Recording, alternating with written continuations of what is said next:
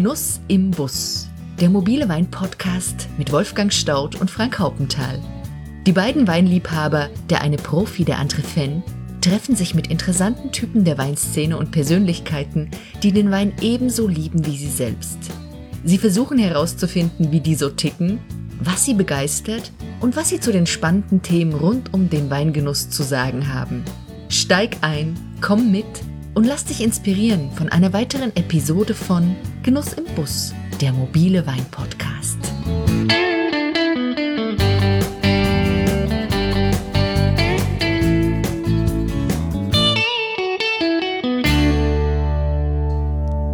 Hallo zusammen und herzlich willkommen bei Genuss im Bus. Schön, dass ihr wieder dabei seid und bleibt dran, denn heute sind wir zu Gast bei Gesine Roll vom Weingut Wedenborn tief in Rheinhessen in der Berggemeinde Monsernheim, der heimlichen Hauptstadt des Sauvignon Blancs in Deutschland, wie manche sagen. Und zwar nicht nur der berühmt-berüchtigte Weinaktivist Stuart Pickett.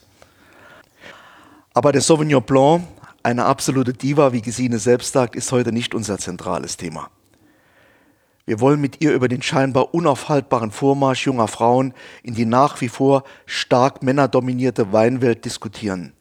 Gerade in Rheinhessen, in diesem so dynamisch wandelnden Weingebiet, treten immer mehr junge, bestens ausgebildete und hochmotivierte Frauen ins Rampenlicht und nehmen das Zepter in die eigene Hand. Die Ergebnisse sind durchweg beeindruckend und sprechen für sich. Winzerinnen wie Eva Vollmer, Caroline Spanier oder eben Gesine Roll stehen an der Spitze dieser Entwicklung. Gesine Roll hat vor gut zehn Jahren die Verantwortung für das elterliche Weingut übernommen und mittlerweile in die erste Liga des deutschen Weins geführt. Abitur, Winzerlehre, Ausbildung bei Bassermann Jordan in der Pfalz und Verlegen in Südafrika, danach Studium mit Schwerpunkt Handelsmanagement, das sind die wichtigsten Etappen zum Anfang ihrer Karriere. Das Weingut bewirtschaftet heute, heute circa 22 Hektar, davon sind allerdings nur sechs Hektar mit Sauvignon Blanc bepflanzt. Für mich zunächst recht überraschend, wegen der großen Bedeutung und Resonanz auf diese anspruchsvolle Rebsorte. Begünstigt durch die Höhenlage der Weinberge hatte bereits ihr Vater mit Sauvignon Blanc angefangen, damals sicher eine eigenwillige und mutige Entscheidung. Aus heutiger Sicht äußerst klug und weitsichtig, ein absoluter Glücksfall für alle Beteiligten. Meine erste Begegnung mit Gesine Roll und Wedenborn fand vor zwei Jahren in Frankfurt statt im Rahmen einer Hausmesse des Weinhändlers meines Vertrauens. Bernd Klingenbrunn hatte mir schon gleich an der Eingangstür den Stand von Wedenborn wärmstens ans Herz gelegt. Der beste Sauvignon Deutschlands. Braucht sich vor den großen Franzosen nicht zu verstecken. Und die Chefin ist persönlich da. Musst du hingehen. Naja, erstmal schön den Ball flach halten, dachte ich mir. Die Rebsorte Sauvignon Blanc hat bei mir bisher eher unangenehme Assoziationen hervorgerufen. Parfümiert, aufdringlich, grüne, unreife Noten und manchmal sogar ein strenger animalischer Duft nach Katzenpipi. Aber dieses Vorurteil war dann schnell ausgeräumt, spätestens nach dem Gespräch in Monsernheim. Ich erinnere mich genau, es war ein wunderbarer Vormittag im Spätherbst wie im Bilderbuch. Sonnig, klar und frisch. Als ich in den Innenhof des Weinguts eingefahren bin, Gesine Roll hatte mich schon gesehen und sogleich freundlich empfangen. Als Wolfgang eintrifft, gehen wir zusammen in ein großes, gemütliches Wohnzimmer und Gesine macht uns, der frühen Tageszeit geschuldet, noch einen guten, starken Kaffee zum Aufwärmen. Das Interview beginnt etwas schleppend. Gesine Roll wirkt anfangs zurückhaltend, fast ein wenig reserviert. Wir hatten den Eindruck, dass sie unser heutiges Thema Machen Frauen andere, eventuell sogar bessere Weine, nicht sonderlich spannend findet sich diese Frage für sie eigentlich so gar nicht stellt. Weinmachen ist doch in erster Linie Handwerk. Was sollte da bei Frauen anders sein? Haben Frauen etwa eine bessere Sensorik? Gibt es überhaupt einen typischen und erkennbar weiblichen Weinstil? Und wenn ja, haben Frauen dann signifikante Fähigkeiten und Fertigkeiten in Führung, Management und bei den operativen Prozessen ihres Betriebes, die den berühmten Unterschied machen? Oder ist das alles wieder einmal nur Heißluft oder Marketinggeblubber? Unser Gespräch nahm dann aber sehr schnell Fahrt auf, war äußerst lebhaft und erfrischend, brachte spannende Einblicke und Perspektiven an den Tag. Die Zeit verging wie im Flug. Und wir hätten in dieser Runde gerne noch das ein oder andere Detail weiter vertieft. Gesine Roll hört gut zu, antwortet überlegt und sicher, Gleichzeitig ist die junge Winzerin auf sympathische Art entspannt, bescheiden und geerdet. Sie ist ehrgeizig, weiß genau, was und wohin sie will, hat klare Ziele und lässt keinen Zweifel daran, dass sie diese mit Nachdruck verfolgen und auch erreichen will. Eine Frau, die seit Jahren ihren Mann steht, mit beiden Beinen fest auf dem heimischen Boden und das mit wachsendem Erfolg. In der rauen Männerdomäne würde man wohl anerkennend sagen, fokussiert, strukturiert und durchsetzungsstark. Aber was erzähle ich da alles? Hört rein, was Gesine selbst zu sagen hat. Es lohnt sich. Auf geht's und viel Spaß beim Zuhören. Frau Roll, ja. Frank Hauptenthal und ich sind jetzt hier bei Ihnen in Rheinhessen, in Monsternheim und freuen uns, dass Sie sich Zeit nehmen mhm. zu unserem Thema Wein und Frauen. Mhm. Äh, Wein weiblich. Äh, das Thema hat diverse Facetten. Wir gucken mhm. mal, äh, was wir heute aus diesem Thema rausholen können. Ähm, wir beginnen immer gerne mit einer Frage und die lautet, wo sind wir eigentlich? Sagen Sie doch unseren Hörern und Hörerinnen einmal, mhm. wo wir uns hier ganz genau befinden. Ja, wir sind äh, in Rheinhessen beim Weingut Wedenborn, eigentlich ja mitten oder im südlichen Rheinhessen in Monzernheim. Äh, Monzernheim ist jetzt nicht ganz so bekannt, ist ein kleines Dörfchen, 600 Einwohner, ganz ähm, oben auf dem Berg gelegen. Ähm, genau neben der höchsten Erhebung Rheinhessens, also auf fast 295 Metern. Und ähm, ja, da befinden wir uns heute. Und hier dann ganz im Dorfkern von Monsenheim, eine alte Hofreite. Und äh, da findet Wedenborn statt, mhm, heute sozusagen, ja. Ähm, aktuell, das ist ja ein bisschen, wieso wir auch dieses Thema aufgegriffen haben, wird ja ganz viel über junge Winzerinnen gesprochen. Äh, es scheint so, als würden sie tatsächlich die, die Weinszene so richtig aufmischen, speziell hier in, in Rheinhessen ähm, und die Herzen der Konsumenten erobern. Ist das so? Ja, ja. ja. wir meinen das so zu spüren jedenfalls. Frischer Wind, frischer ja. Wind käme ja. in diese ja. Testosteron gesteuerte Welt äh, mhm. und, und, und das nicht nur, sondern auch weibliche Weine, also Weine mhm. mit einer femininen Stilistik. Mhm.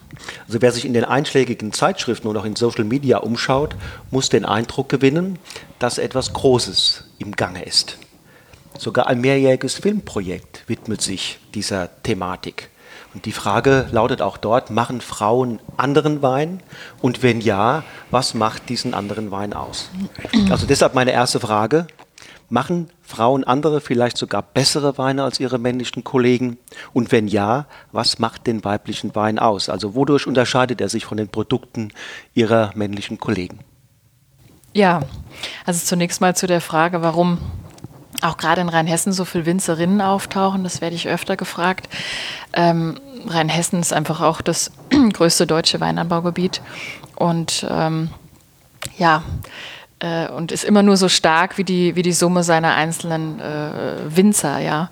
Und äh, somit ist einfach auch durch die Größe des Anbaugebietes äh, die Frequenz ähm, an den an, an, an Winzern, jungen Winzern und, ähm, und auch Winzerinnen größer.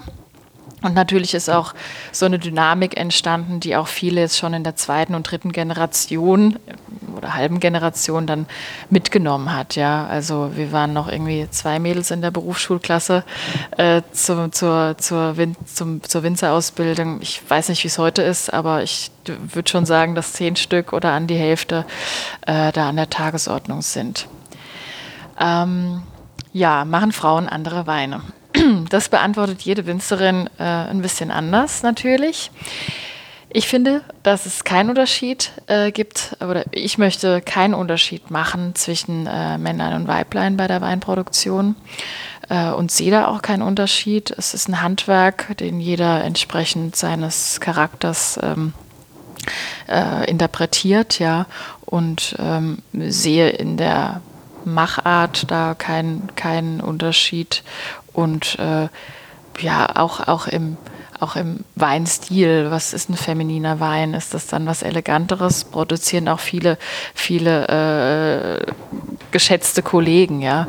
Und äh, deshalb mache ich da keinen Unterschied, ja. Die ähm, Jancis Robinson hat das kürzlich nochmal auf den Punkt gebracht und da sind sich zum Teil ja auch Wissenschaftler einig, sagen, Frauen haben eine äh, feinere Sensorik. Das heißt, und ja. wenn und wenn jetzt da mal die Sensorik eine Rolle spielt, um bestimmte Interventionen im Keller zu begründen. Also man probiert erst, schnuppert, probiert und sagt, okay, äh, warten wir noch einen halben Tag mit dieser oder jener Maßnahme. Mhm. Könnte das ja ganz subtil doch. Ähm Möglicherweise dann doch, ja. Ähm, also genau, wissenschaftlich ist es, ist es ist nachweislich so, dass Frauen da wohl besser schmecken, aber es ist ja auch immer die Kombination und, und, Kinder schmecken noch besser, ja, aber haben ja noch nicht das Wissen, um das zu beschreiben oder das äh, ist ja alles basiert ja gerade im, im Weinverkosten auf einem Erfahrungsschatz. Letztlich erinnert man sich an was und was man schmeckt, muss man dann eben auch einordnen können, welche Aktion oder welches äh, kontrolliertes Nichtstun man eben dann, dann ähm, auf, diesen, auf diese Verkostung eben hin ähm, dann, dann machen möchte, ja. Ähm, Wolfgang, ich würde es gern, ich würde gern ähm, noch mal was stressen. Also wir haben Sensorik gesagt, das wäre möglicherweise ein Thema, wo man sich unterscheidet. Aber ich möchte das Thema auch mal lösen, mal von diesem wunderbaren Getränk Wein, was wir alle so lieben, sondern es ist letztendlich auch ein Geschäft.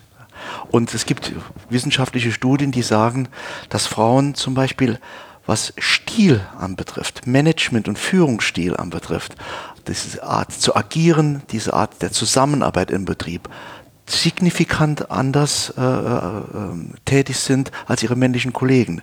Könnte das, wir sind ja hier im größeren Betrieb, Sie sind ja kein, One-Women-Show, könnte das möglicherweise ein Thema sein, wo Sie anders agieren als Ihre männlichen Kollegen? Ähm, möglicherweise, ja. Also in aller Demut, es gibt so viele tolle, tolle Winzer-Kollegen auch äh, und Kolleginnen, selbstverständlich, ja, die alle auch sehr organisiert sind und ihre Sache gut machen. Klar, als Frau ähm, äh, ist es schon so, dass man auch Familie noch mal mehr unter einen Hut bringen muss, äh, als man das als, als äh, Papa dann vielleicht muss, ja. Und äh, das ist schon als Unternehmerin ähm, und Kopf des Teams plus Family manchmal stramm, aber am Ende hat es immer irgendwie funktioniert. Man muss halt effektiv arbeiten am besten und gut organisiert sein. Das, das ist, ähm, das ist ähm, äh, ja, das, das dankt man sich selbst hinterher, ja. Auf jeden Fall.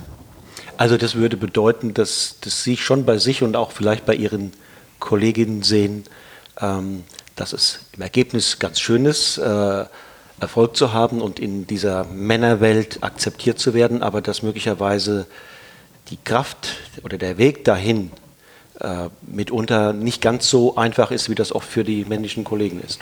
Ja, man hat den Rücken manchmal nicht ganz so frei, ne? Und irgendwie müssen die äh, kleinen Sonnenscheine ja auch auf die Welt kommen und brauchen in der ersten Zeit auch vielleicht ihre Mamas ein bisschen mehr ihre Papas, ja? Also das ist alles schon, äh, äh, ja, aber das, da sind auch die Frauen verschieden, ja? Also äh, manche starten da auch ganz anders durch. Mir steht die Familie da schon auch ähm, eigentlich möchte ich fast sagen, so gern ich arbeite an oberster Priorität. Das ist ein Selbstverständnis, ja. Und nochmal vielleicht zu, zurück zu dieser Frage feminin. Sie haben ja gesagt, okay, äh, Frauen haben möglicherweise da keinen so ganz anderen Weg äh, beim Weinmachen wie Männer. Macht das eigentlich was? Ähm, trotzdem habe ich ja in der Vergangenheit, wenn ich Wein verkostet habe und sehe das auch bei den Sommelier-Kollegen, ähm, da wird schon seit äh, vielen, vielen Jahrzehnten wird von, men, von femininen und maskulinen Weinen gesprochen. Mhm. Also der Barolo zum Beispiel oder der Cahors oder der Madiran, das sind für mich typisch maskuline Weine und der Südtiroler Vernatsch, ähm, um mal ein Beispiel zu geben, das ist einer, der tendenziell feminin daherkommt. Mal ganz abgesehen oder egal, äh, wer, wer ihn gemacht hat. Gemacht ja. hat. Mhm. So, ähm, und wenn, wenn ich aber jetzt die aktuelle Debatte verfolge und auch dieses Filmprojekt mir da angucke, da scheinen doch Menschen sich auf den Weg zu machen, mal feinere Unterschiede unterhalb dieser allgemeinen Zuschreibung, diese Rebsorte ist maskulin, dieses feminin, dieser Wein ist maskulin, dieser ist feminin, unterhalb dieser allgemeinen Zuschreibung vielleicht doch subtilere Unterschiede äh, zu finden, ähm, die dann doch dem Geschlecht vielleicht zuordnenbar sind.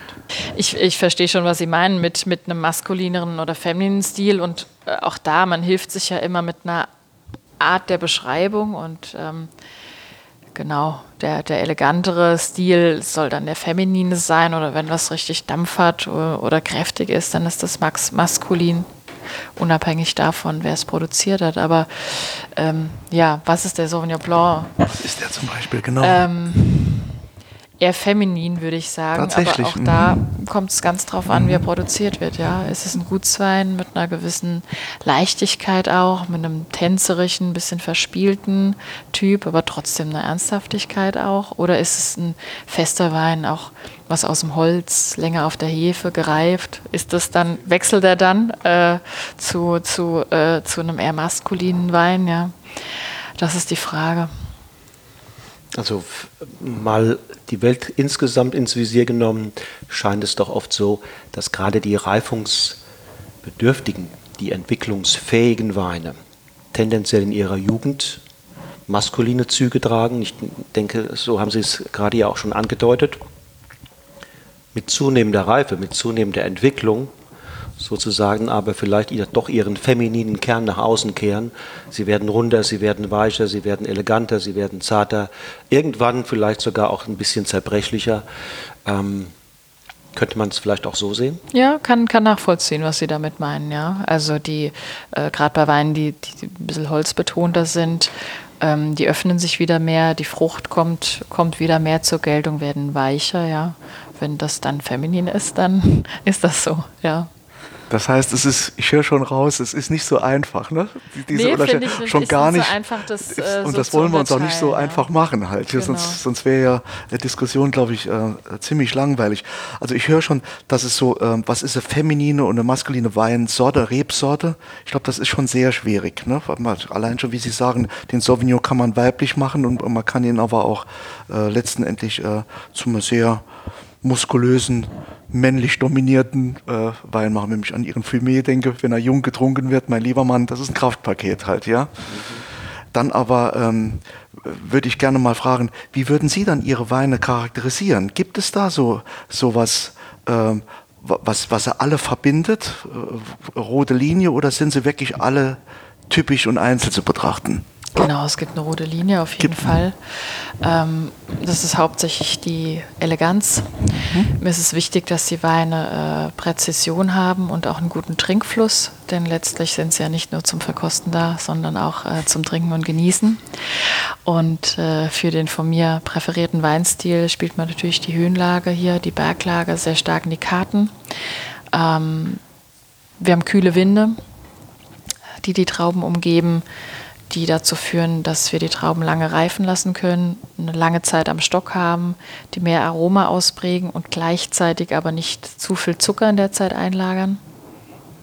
Der Zucker, der eben zu Alkohol vergärt und wenn man trockene Weine haben möchte, dann eben komplett zu Alkohol vergärt. Das heißt nicht keine alkoholreichen. Genau, und dann, dass auch keine Alkoholbomben werden, das, äh, das will keiner. Also die 12,5, max 13 Alkohol, die sind schon angestrebt.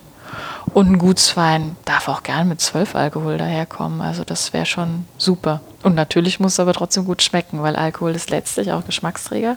Also die Perfektion ist, so niedrig wie möglich im Alkohol zu sein, bei trotzdem bestem Geschmackserlebnis, ja.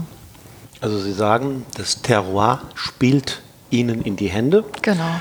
Mit dem Ziel nämlich, ähm, elegante Weine mit gutem Trinkfluss und Präzision Richtig. zu erzielen. Ähm, aber so von selbst geht es ja nun auch nicht. Nein. Das Terroir ist das eine. Deswegen die Frage, die ich natürlich sofort habe. Ja. Ähm, was tun Sie oder müssen Sie tun? An welchen Stellschrauben müssen Sie drehen, damit tatsächlich die Möglichkeit, die Ihnen das Terroir gibt, sich auch so umwandeln lässt in den Weintyp, den Sie anstreben? Mhm. Also trotzdem muss ich da auch nochmal allen voran das Terroir nennen. Denn es ist, es ist faktisch so, dass hier oben auf dem Berg äh, die Weine äh, später reif sind oder einfach auch länger hängen bleiben können, eine längere Reifezeit am Stock haben von der Blüte, äh, wo, die Frucht beginnt sich zu bilden und auszureifen, bis zum Erntetermin. Dadurch hat man auch nicht so einen Fäulnisdruck wie in Tälern, wo mehr Nebel steht äh, und es auch windstiller ist. Äh, es ist immer ein kühler, frischer Wind. Also deshalb ist das Terroir schon auf jeden Fall zu nennen und auch nicht so äh, satte äh, Böden, die auch, die auch äh, wiederum da einen gewaltig in die Karten ähm, pfuschen können. Aber natürlich muss man auch äh, da, da sehr handwerklich arbeiten, um die Trauben reifer zu bekommen. Ja. Sprich, äh, das ist wie im Obstkorb, liegt, äh, liegt ein, ein Obst, eine Erdbeere, ein Apfel mittendrin, der anfängt zu faulen, dann steckt er alle anderen an. Und so ist auch im Weinberg bei den Trauben. Und deshalb sollten die alle schön luftig hängen, dass der kühle Wind, der das Terroir bietet, eben auch drankommt. Ja, wenn das alles übereinander hängt, ähm, dann, dann kann der Wind seine Leistung eben nicht bringen. Ja. Okay, eine Maßnahme. Also Sie sorgen dafür, dass, dass die Trauben locker hängen, der Wind sozusagen seinen Dienst, seinen Guten tun kann. Ähm, weitere? Erntezeitpunkt ist für mich ein sehr, sehr wichtiger, ähm, ein sehr, sehr wichtiges Kriterium. Ja, auch gerade für Eleganz zu erzeugen, darf man die Trauben nicht in die Überreife gehen lassen, dass die Frucht schon fast lila wird. Aber das ist alles persönliches Geschmacksempfinden.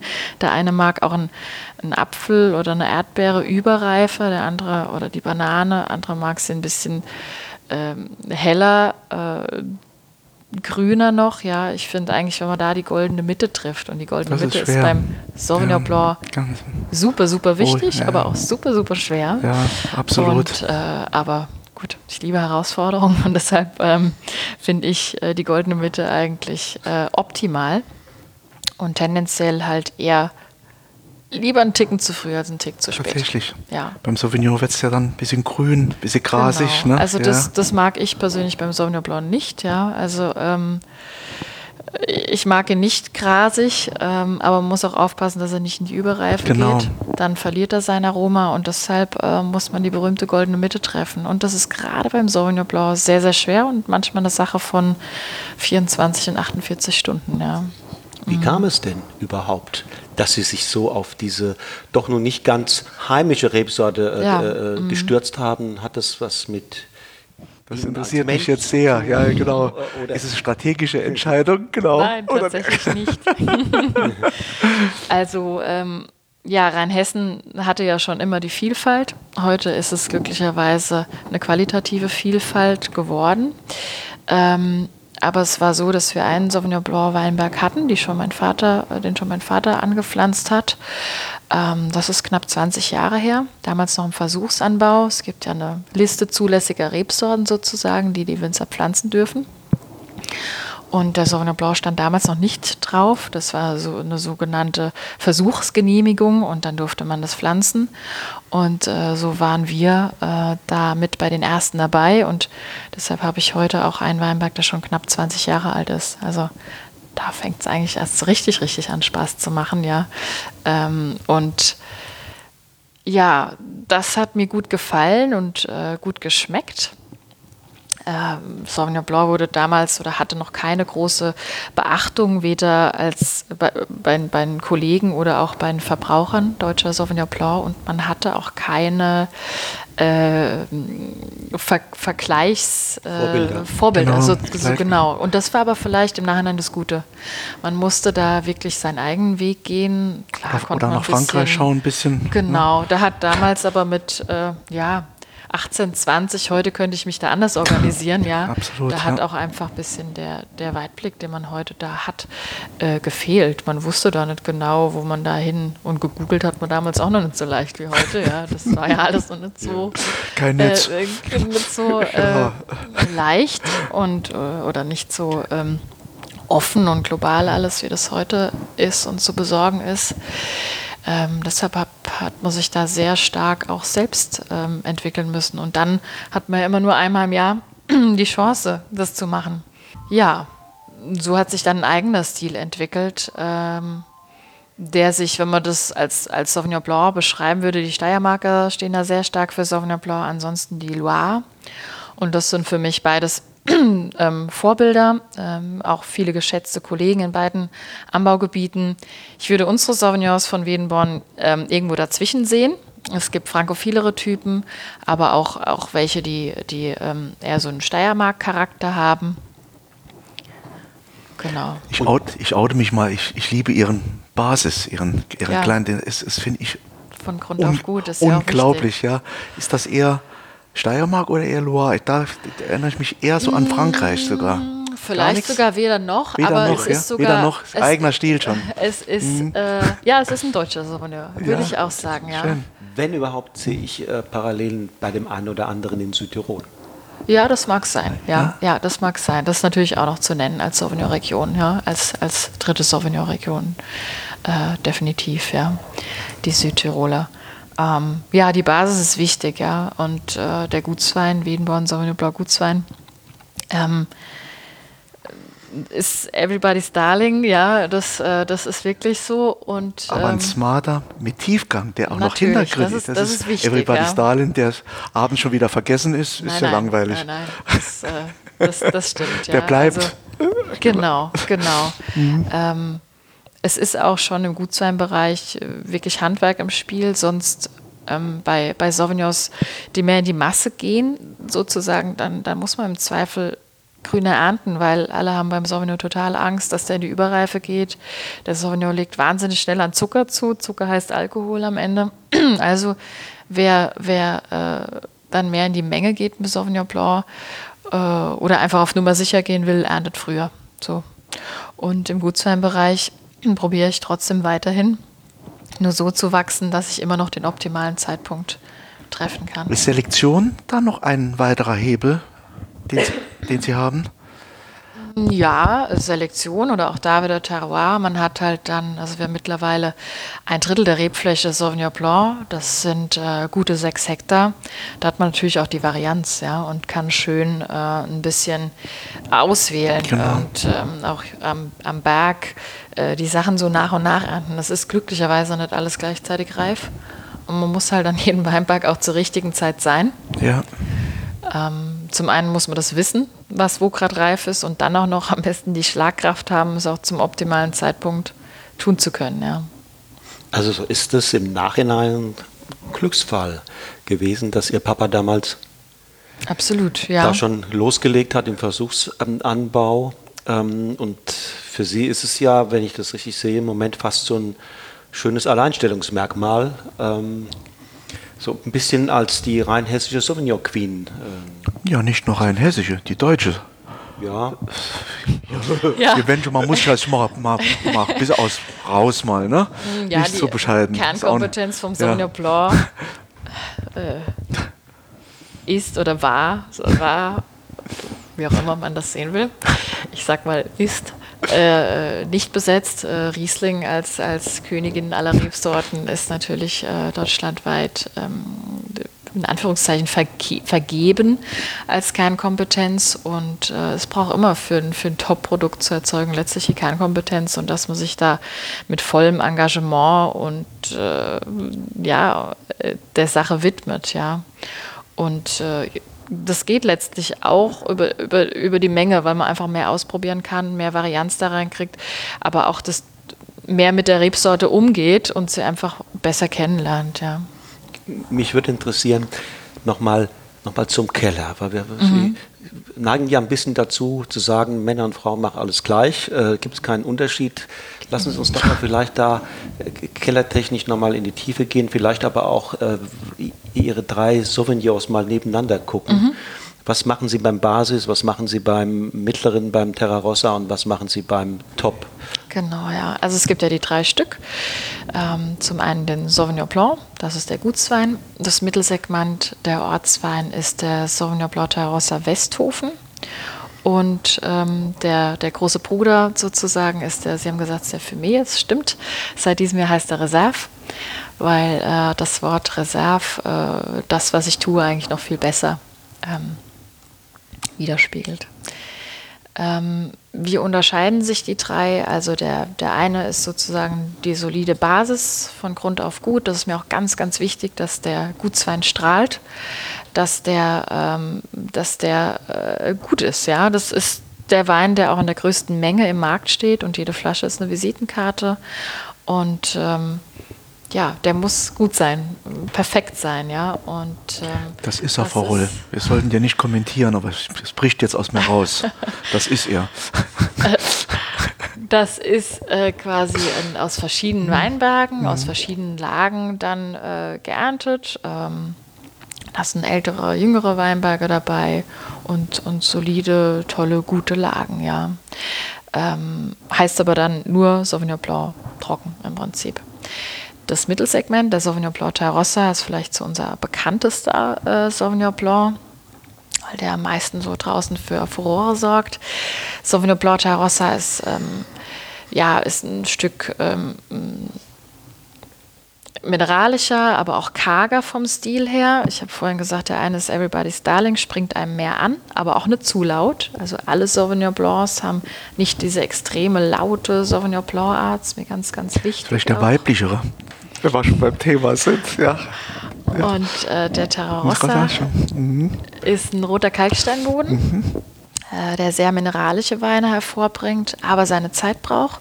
Deshalb kommt er auch immer verzögert auf den Markt. Also da ist jetzt gerade dann ein Jahrgang äh, zurück quasi im Verkauf. Ja. Mhm. Und ähm, der, der äh, Reserve oder noch zum Teil Rossa, der ist dann noch ganz, ganz trocken, meistens mit 0, oder einem Gramm Restzucker nur. Genau, genau, dann ganz durchgegoren. Dadurch ist er halt so karg und, und aber auch ganz fein, ja, sehr, sehr präzise. Und ähm, der große Bruder, der Reserve, ist im kleinen Holzfass ausgebaut. Also es sind dann 225er und 500 Liter Fässer. Der vergärt dort und bleibt dort auf der Hefe Meistens so zwischen 18 und 22 Monaten lasse ich sie momentan liegen. Und äh, die Hefe ist wie so eine Verjüngungskur. Also wenn die mit dem Wein in Kontakt bleibt, entweder indem man sie aufrührt, das macht, macht man bei den Burgundern vielleicht ganz gern, es gibt dann auch so eine Cremigkeit. Ich verzichte jetzt darauf ähm, und lasse ihn aber trotzdem auf der Hefe liegen. Und solange ein Wein Hefekontakt hat, äh, altert er nicht so stark. Genau, und der kommt dann eben erst, also jetzt ist der 2016 im Verkauf gerade, der kam dann im Frühjahr 18, im Mai quasi erst auf den Markt, ja. Und ist immer noch total jung, ja. Also den kann man, Parker sagte, man kann das äh, 50 äh, Jahre steht, steht unter der Parker-Bepunktung, kann man weglegen. Also ich werde es dann als Bisschen Großmutter früher. ausprobieren. Also ich kann es leider mit 50 nicht mehr aufwarten. Ich habe gerade einen auf im Kühlschrank, der ist jetzt äh, drei, vier Tage geöffnet. Das kann der nämlich super das und noch viel länger. Kann der gut vertragen. Ja, dann oxidiert äh, das Holz jeden weg. Tag mal so ein bisschen nach ihm, frage ihn, wie es ihm geht. Sehr gut. Bisher hat er immer sehr, sehr freundlich genickt und hat gesagt. Am Anfang war er unfreundlich. Wolfgang, als wir ihn aufgemacht haben letzte Woche, da war er Waff. Ja, ne? es da ist muss man viel am Anfang. Sich man anschnallen. Braucht, ja, es ist so, es ist so, äh, definitiv. Und heute, wo alles, äh, ähm, man hat ja keine Zeit mehr und man möchte einen Wein kaufen und den dann auch direkt äh, schnell aufmachen und genießen, ja. Und ähm, Deshalb kann man das auch hinterfragen, ja. Im Burgund, äh, da sagt man bei Weinen, die 15 Jahre alt sind schon, sagt man, und noch fast zu jung, könnte man noch mal weglegen, ja. Also es ist so ein bisschen die Herangehensweise, aber in der schnelllebigen Zeit kann man das durchaus hinterfragen ob man Wein produzieren sollte, äh, den man eigentlich noch wegpacken muss, ja. Ansonsten kann man die Reife so ein bisschen äh, herbeiführen, indem man dekantiert. Dekantiert, klar. Oder ein riesengroßes Glas nimmt ähm, und dem schön Luft gibt und, und schwenkt. Dadurch kann man so ein bisschen die Reifeentwicklung, wenn man ihn jetzt schon genießen möchte, was man durchaus kann. Im Weinberg selektieren Sie sicherlich schon, welche Partien für welchen Typ nachher mhm. vorgesehen sind. Wird zur gleichen Zeit geerntet oder sind auch das also äh, man kennt mit der Zeit eben die Weinberge recht gut und weiß, äh, was in welcher Kategorie mh, mm, am besten zu Hause ist und bereitet die Weinberge dann auch darauf vor. Ähm, teilweise wird ein Weinberg auf einmal geerntet oder auch in zwei bis drei Durchgängen per Hand, ja, dass man immer nur äh, das Goldgelbe mit nach Hause nimmt und eine Positivselektion macht und andere Sachen nochmal da lässt. In Jahren, äh, die, die anders sind als der Jahrgang 2018, wo vielleicht auch ein bisschen Fäulnis tatsächlich im Spiel ist, muss man auch mal eine Negativselektion machen, dass der vorhin genannte Obstkorb, der dann immer weiter quasi äh, die Fäulnis mitnehmen würde, dass das nicht weitergeht. Das macht man dann, wenn die Reife noch nicht so hoch ist, wie man sich das wünscht. Ähm, Gibt es auch eine Negativselektion. Also man muss da schon mit der Hand auch, auch ran und kann das auch auf zwei bis drei Schritten ernten. Ich bin eher der Laie, was so Weinwirtschaft anbetrifft. Äh, ich würde trotzdem nachhaken äh, haken mal gerne. Äh, ist der Reserve ähm, eher von Terroir und vom Lesezeiten geprägt oder von der, vom Ausbau, den sie dann mit, mit dem Holz äh, hinkriegen? Der Reserve ist schon sehr stark durch den Holzausbau ja. geprägt. Das ist bei dem Wein Neues so. Holz darf ich einfach... Mhm, ja, ja, ist da, ist, da ist ganz viel neues, neues Holz, Holz sogar, ja. Ja, mhm. ja. Braucht man aber ähm, keine Angst vor haben, da schrecken viele vor zurück ich hätte vor zehn Jahren auch noch gesagt, Sauvignon Blanc und Holz passt gar nicht, ja. Und so entwickelt man sich da rein und mittlerweile verwende ich sehr viel neues Holz, aber französische Eiche und mhm. sehr, sehr gute Fässer. Und ähm, die ähm, erschlagen den Wein dann trotzdem nicht mit dem Holz, ja. Also da kann man sich reinarbeiten. Und, ähm, aber der ist schon sehr stark vom Ausbau geprägt, deshalb heißt er Reserve und trägt keinen Lagennamen oder so, ja. Okay. Lagenriesling, da wäre das für mich fehl am Platz, so starken ähm, Fokus auf den Ausbau und auf das Holz zu legen. Da ist immer wichtig, dass die Lage zur Geltung kommt. Auch wenn ein paar Lagen nebeneinander stehen, dass die Lage erkennbar bleibt. Das ist beim Reserve äh, nur die, nur die äh, Grundgegebenheit, dass er auf kalkhaltigem Boden steht. Das schmeckt man auch. Also den, den Kalk brauchst. Das ist auch ein roter Faden von Wedenborn, der sich durchzieht, zusätzlich zu der Eleganz.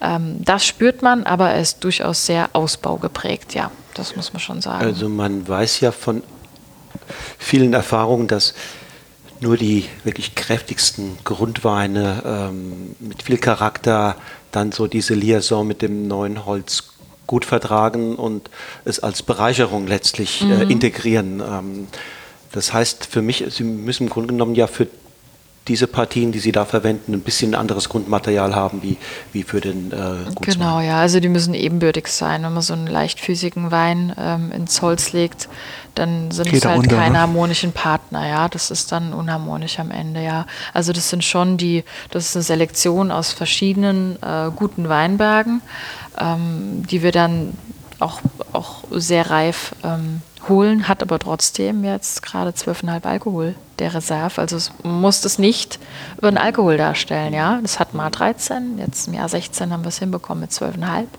Optimal, ja. Also das ist die große Kunst. Das, genau, das ist mir umso lieber, ja. Und ähm, das ist aber dann wieder, dann sind wir wieder beim Berg, äh, dass man die Trauben lange draußen lassen kann. Die sind sehr, sehr reif, ohne jetzt äh, maximal Zucker eingelagert zu haben und in Alkohol dann reingehen nach der Vergärung, ja. Ist er dann so irgendwann nach ein paar Jahren so ähnlich wie die, wie die ähm, Weißweine aus dem Grafgebiet, aus Pessac, äh, Leonion oder? Ja, es ist schon, es schon ein frankophiler Typ, ja, also schon dann eher äh, in die Loire-Richtung. Ähm, aber auch, ähm, ich sage immer, es burgundisch inspiriert, eigentlich so wie der jetzt ausgebaut ist. Hat schon auch eine burgundische Anmutung, äh, obwohl es Sauvignon Blanc ist, ja. Also man verkostet dann ja äh, einiges im Laufe der Jahre und hat von überall seine Inspiration und puzzelt die neu zusammen sozusagen. Deshalb äh, sind da sehr viele verschiedene äh, Aspekte mit reingepuzzelt sozusagen was mir jetzt einfällt, Sie mhm. machen als Frau auf den Sauvignon Blanc bezogen einen femininen mhm. Typen und zwei, die würde ich so einfach von meiner Wahrnehmung her eher, okay. eher in die etwas maskulinere, aber das sind so diese gemeinen, allgemeineren Zuschreibungen. Ne? Mhm. Ne? Feminin ist ein bisschen weicher, ein bisschen runder, ein bisschen, ein bisschen niedlicher, ohne, ohne ihn jetzt äh, in der falschen Richtung. Und die anderen sind tougher. Also der mittlere Terrarossa ist ein ungeheuer tougher, cleaner, fokussierter. Ich dachte, der Terrarossa wäre auch noch eine Frau. Für mich ist das nicht. Also jedenfalls, äh, als ich ihn vorgestern probiert habe, hatte ich eindeutig das Gefühl, wobei auch er sich nach einigen Tagen ein bisschen verwandelt. Auch er ja. verwandelt sich. Und auch mit der Reife, ja. Auch mehr in Richtung Femininität. Mhm. Er öffnet sich, ja. Er öffnet sich. Und wird fruchtiger. Deshalb braucht er auch die Reife. Am Anfang, wenn die zwei nebeneinander stehen, Gutswein, Ortswein im gleichen Jahrgang, da ist der Tarossa ganz verschlossen. Deshalb äh, ist, er, ist er eben genau ein Jahr später auf dem Markt. Ist natürlich verführerisch, mit Frau Roll sich über Sauvignon Blancs zu unterhalten, das ist klar. Trotzdem hätte ich gerne äh, noch, äh, um ein rundes Bild zu kriegen, was er sonst noch macht. Weil ich, ich gebe gerne zu, äh, als ich mich eingelesen habe, um, um, um ein bisschen mehr über sie zu erfahren, bin ich doch ziemlich zusammengezuckt. Nur ein Drittel ihrer Rebfläche, fand ich, wird Sauvignon Blanc gemacht. Das heißt, zwei Drittel sind andere Rebsorten im, im Spiel. Da würde ich gerne ein bisschen mehr auch mhm. darüber erfahren. Ich gebe gerne zu, ich weiß selber auch herzlich wenig über ihre Rieslinge und ihre Chardonnays, Klammer auf, Burgund, Klammer zu. Ja, also ein Drittel der Rebfläche einer Rebsorte ist äh, bei einem rheinhessischen Weingut schon relativ ungewöhnlich. Aha, also man muss, kommt auf die Weil, Perspektive genau, an, wie man also sieht. Im, Im Rheingau, klar, ist der Riesling mhm. zu Hause, da gibt es äh, gibt es äh, mehrere Betriebe, die das darstellen können mit Riesling und teilweise bis zu 100 Prozent Riesling.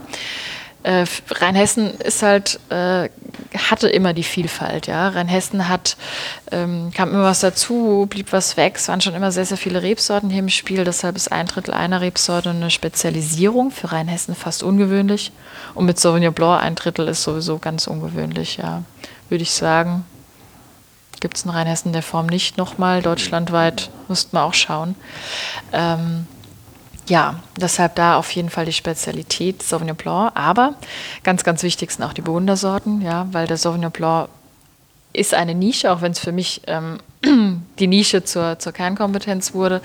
Aber die Burgundersorten sind äh, für mich auch sehr, sehr wichtig und äh, die dann auch vom Gutswein über die Mittelstufe Ortswein bis hin. Also ähnlicher Aufbau. Genau, wie, identischer wie beim Aufbau. Genau. genau. Mhm. Und natürlich gibt es auch den Riesling in der Dreistufigkeit bis hin zur Spitze, wie beim Sauvignon Blanc und beim Chardonnay auch. Mhm. Ähm, genau, mit der äh, großen Lage Kirschspiel dann in der Spitze.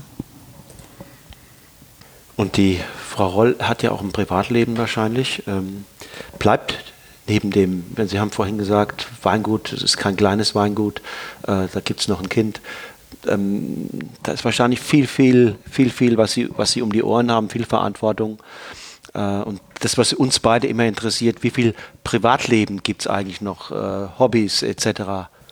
Ja, also man lebt eben schon sehr, sehr stark mit dem Wein als, als Unternehmer und mit dem Weingut und man lebt vor allem auch dort, wo man arbeitet, ja, und arbeitet dort, wo man lebt. Also es ist, es fließt zueinander. Für mich hat es mehr Vorteile als Nachteile, ja.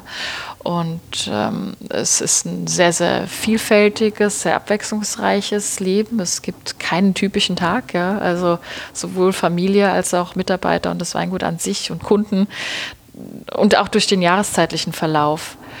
Äh, das hat eine gewisse Dynamik und durch den jahreszeitlichen Verlauf was Wiederkehrendes, aber auch jedes Jahr hm, durch Wetter und Jahrgang auch was Neues dabei.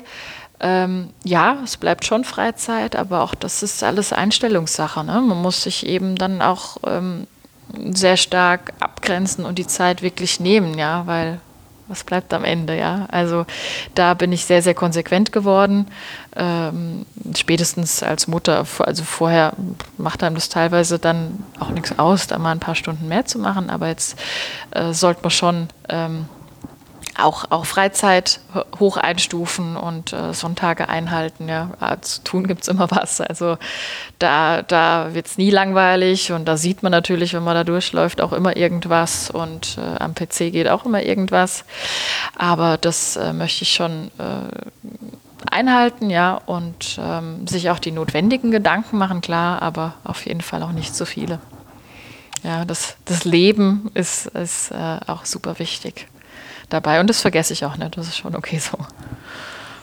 Da gibt es ja durchaus empirische Belege, dass Frauen in dieser Art von Entscheidungen, wie Frau Roll auch sagt, konsequenter und präziser sind.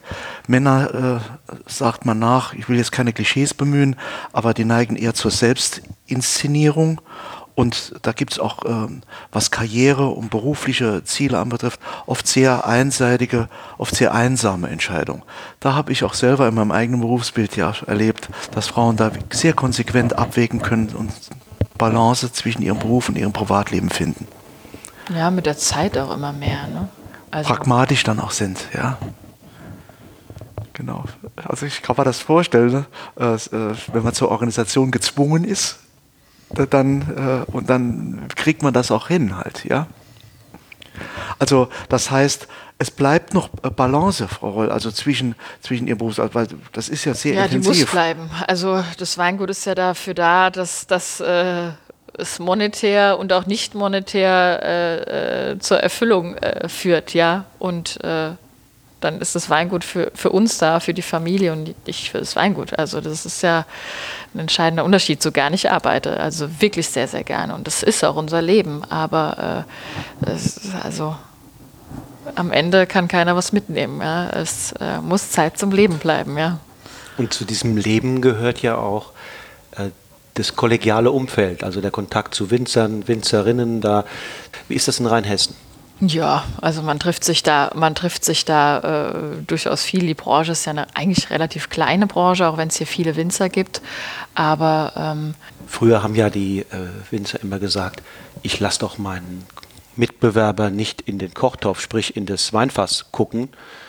Das ist heutzutage das noch ist der Fall in manchen immer noch so, aber mein Eindruck immer noch, ist, ist eigentlich so, ja. dass da viel auch wechselseitig probiert wird, unterstützt wird nach dem Motto, letztlich sitzen wir in einem Boot und jeder hat, hat doch seine andere. Ja, Punkte. das ist auch so. Also gerade wenn man sieht, was Rheinhessen da für einen Werdegang auch hinter sich hat, da hat man auch die Gemeinschaft gebraucht. Das hat einfach äh, auch, auch Sinn gemacht. Man braucht sich da gegenseitig, um allen zu erzählen, was es hier äh, für Weine zu trinken gibt und was man so da rausholen kann. Ja, also da bringt Offenheit auf jeden Fall viel, viel mehr und dann kopieren kann man das ja alles eh nicht, ja. Also das ist, äh, da kann man sehr, sehr offen rangehen und dann muss der andere ja auch erstmal, hat ganz andere Weinberge, hat andere Rebsorten, man muss, man hat vorhin über Strategien erzählt, man muss ja im Weinbau sehr, sehr langfristig denken. Ja, es ist ja ein Weinberg, muss erstmal angelegt werden, muss dann erstmal in Ertrag kommen, steht am besten 20, 30, gerne noch 50 Jahre. Und äh, muss sehr, muss, sehr Zeitzyklen, ähm, genau. Genau, man mhm. muss in sehr, sehr langen Zyklen auch sehr, sehr strategisch denken und das, das finde ich super spannend. Ja. Was mich dann, wenn Sie das gerade, Sie kitzelt mich jetzt gerade bei diesen strategischen Themen, was mich sehr reizt, ist immer, Frau Roll, die Dynamik, die wir in Rheinhessen ähm, angesprochen haben, fördert die, äh, das Phänomen, dass da besonders viele junge Frauen agieren und, und, äh, und äh, Präsenz zeigen? Oder ist es andersrum, dass die Frauen dazu beitragen, dass Dynamik in Rheinhessen letzten Endlich kommt? Also was ist Ursache, was ist, ja. was ist Wirkung? Ich glaube ersteres, ja. Also die Dynamik ist so entstanden Ende der 90er oder sagen wir eigentlich fast erst so in einstelligen 2000ern, als man damals äh, gab es die Winzergruppe Message, Message in a Bottle, ja. genau, die ist da auf jeden Fall maßgeblich zu nennen, äh, dieses neue Rheinhessen zu schaffen. Aber ähm, alles Schritt für Schritt, ja. Also das, was ist immer so schade, finde ich, dass der Jungwinzer so in den Vordergrund gestellt wird, wenn all das, das muss man wirklich in aller Demut sagen, all das, was äh, nach den Weinskandalen in den 80ern aufgebaut wurde, ja, ähm, wenn das nicht als solide Basis schon da gewesen wäre, und das, das vergisst man in, in, in jugendlichem Leichtsinn dann so schnell, weil heute alles so, das ist schon alltäglich und das funktioniert und das fluppt so einfach. Aber äh, das muss man wirklich in aller Demut sagen, wenn der Aufbau äh, von heute äh, unserer Vätergeneration äh, nicht gewesen wäre, dann wären wir mit der jungen Generation, jung in Anführungszeichen, auch nicht da, wo wir jetzt stehen. Und dann hätte Message in a Bottle auch nicht da anknüpfen können, dann vor äh, 20 Jahren, ja. Und äh, dennoch ist dadurch dann auf dieser soliden Basis eine Dynamik entstanden, die, die angesteckt hat. Man hat sich ausgetauscht, es ist nach außen eine Dynamik entstanden, aber doch auch sehr stark nach innen.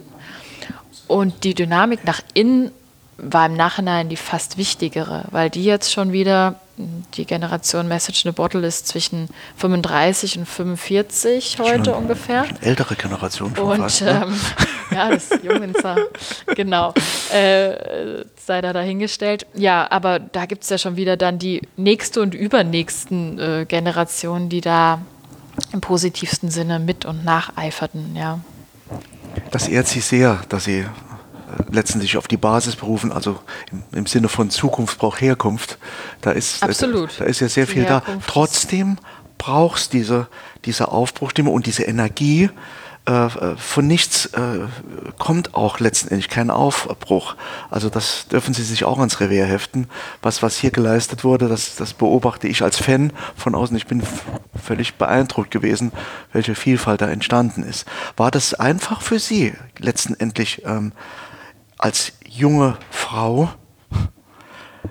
mit Sicherheit zwar das Erben ihrer Eltern anzutreten, aber dann letztendlich was ganz anderes daraus zu machen, als die alte Generation das wollte.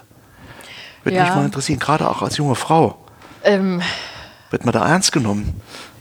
Ach ja, das schon, das schon. Äh, das, das kommt natürlich auf den Charakter an. Mhm. Aber man tritt es ja nicht an und ähm, ich habe es ja nicht mit 20 angetreten, da wo das Weingut heute ist. Man, man, es ist ja eine Evolution, jeden Tag ein Stück weiter, Schritt für Schritt und im Laufe der Jahre und keine Revolution, sonst wird man auch alles, was da war, in Frage stellen, ja. Können Sie sich vorstellen, das ist rein hypothetisch, dass das, was Sie als, als Biografie hingelegt haben, wie Sie sich in diese Weinwelt hinein entwickelt haben, äh, auch 20, 25 Jahre vorher so auf diese Art denkbar gewesen wäre? Hm schwieriger oder vielleicht mit mehr Widerständen. Also eine auch sehr geschätzte Winzerkollegin äh, sagte letztens, dass das, was sie in den 80er Jahren gemacht haben, fast noch paradiesvogelartig war mhm. und es heute zur Kür gemacht wird. Fand ich ein super oh, schönes schön, Zitat. Schön, schönes Bild, ja. Äh, sie weiß jetzt, wenn sie es hört, wer, es ist.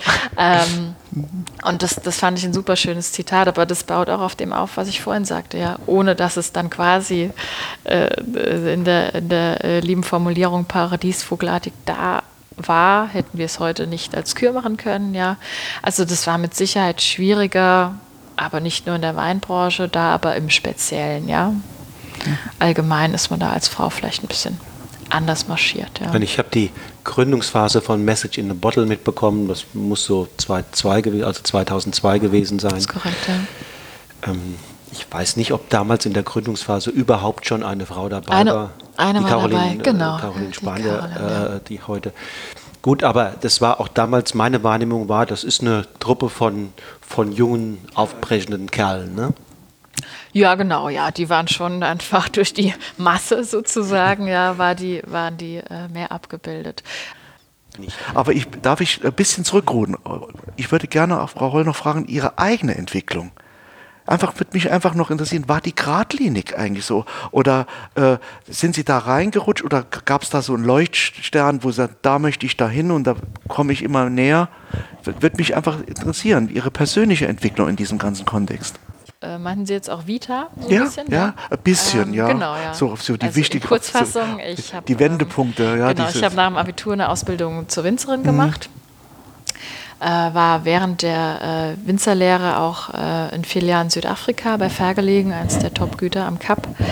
Das ist jetzt schon ganz schön lange her. Das, das, ähm, fast auch. 15 Jahre, genau. Ich war jetzt ähm, vor einem Jahr nach der ganz langen Zeit äh, auch wieder da, äh, mit Kind und Kegel sozusagen. Und es war wunderschön, da wieder zurückzukommen an den Platz, weil man zu einem ganz anderen Zeitpunkt, also wenn ich damals schon das gewusst hätte, was ich heute weiß, nicht weintechnisch, sondern auch so wie das Leben so spielt, wäre okay gewesen. Ja. Hätte, mich, hätte mich beruhigt, obwohl ich nicht unberuhigt war.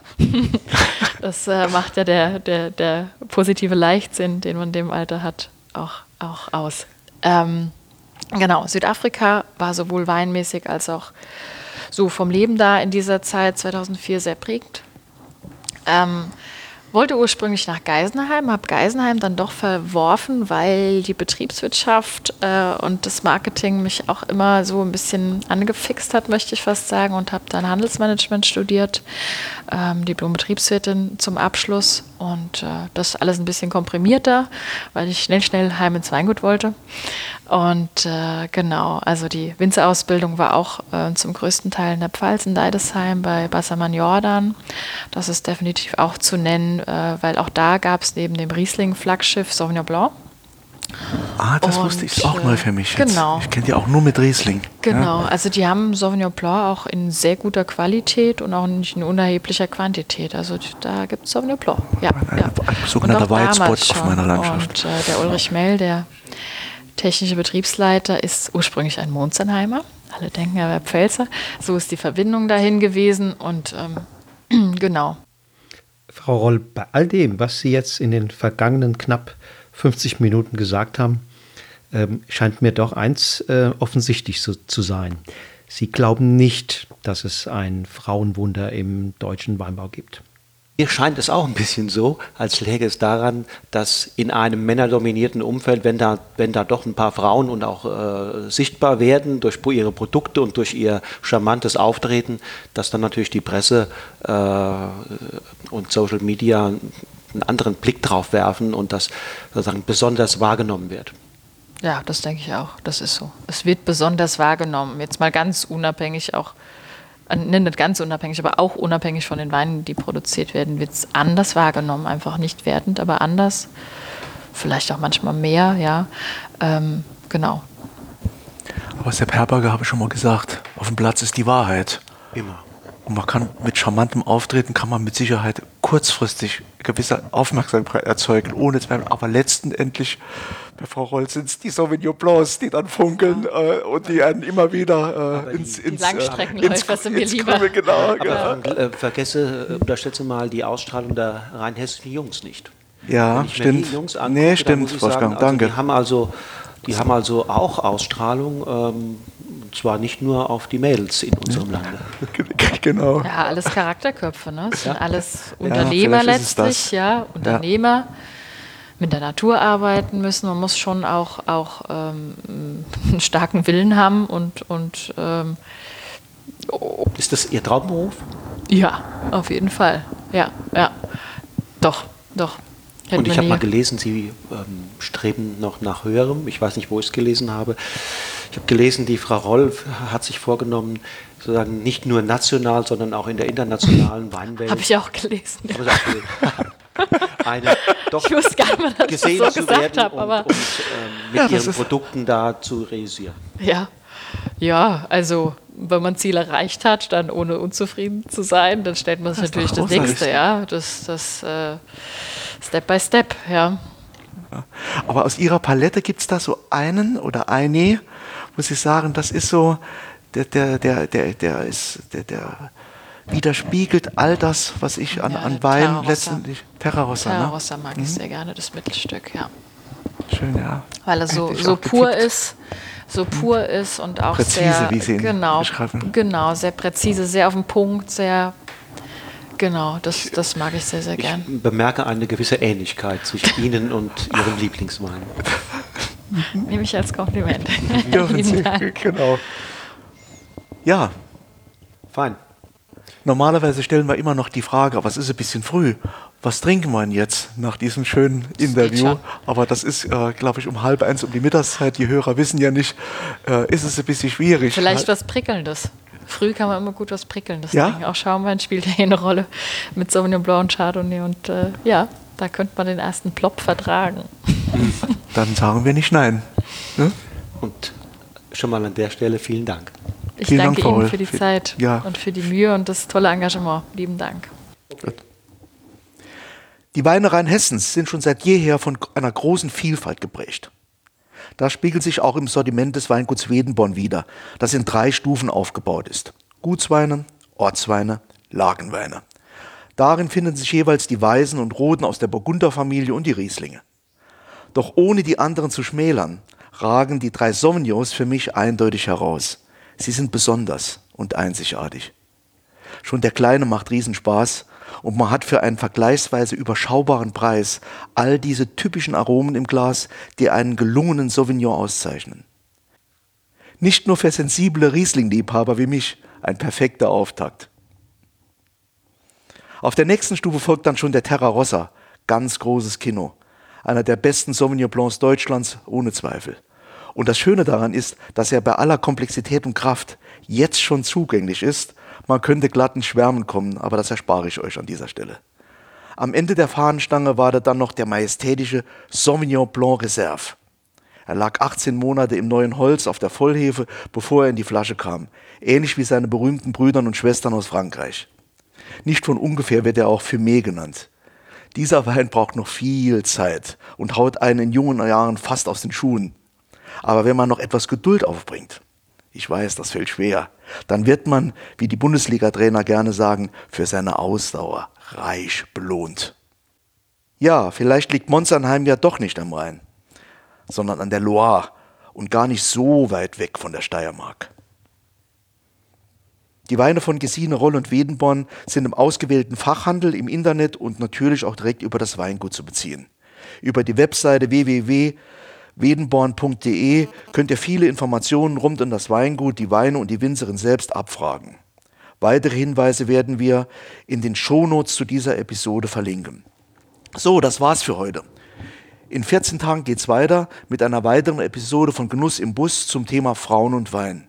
Wir bleiben in Rheinhessen, fahren knappe 30 Kilometer in Richtung Norden und sind zu Gast bei Dr. Eva Vollmer vom gleichnamigen Weingut in Mainz-Ebersheim.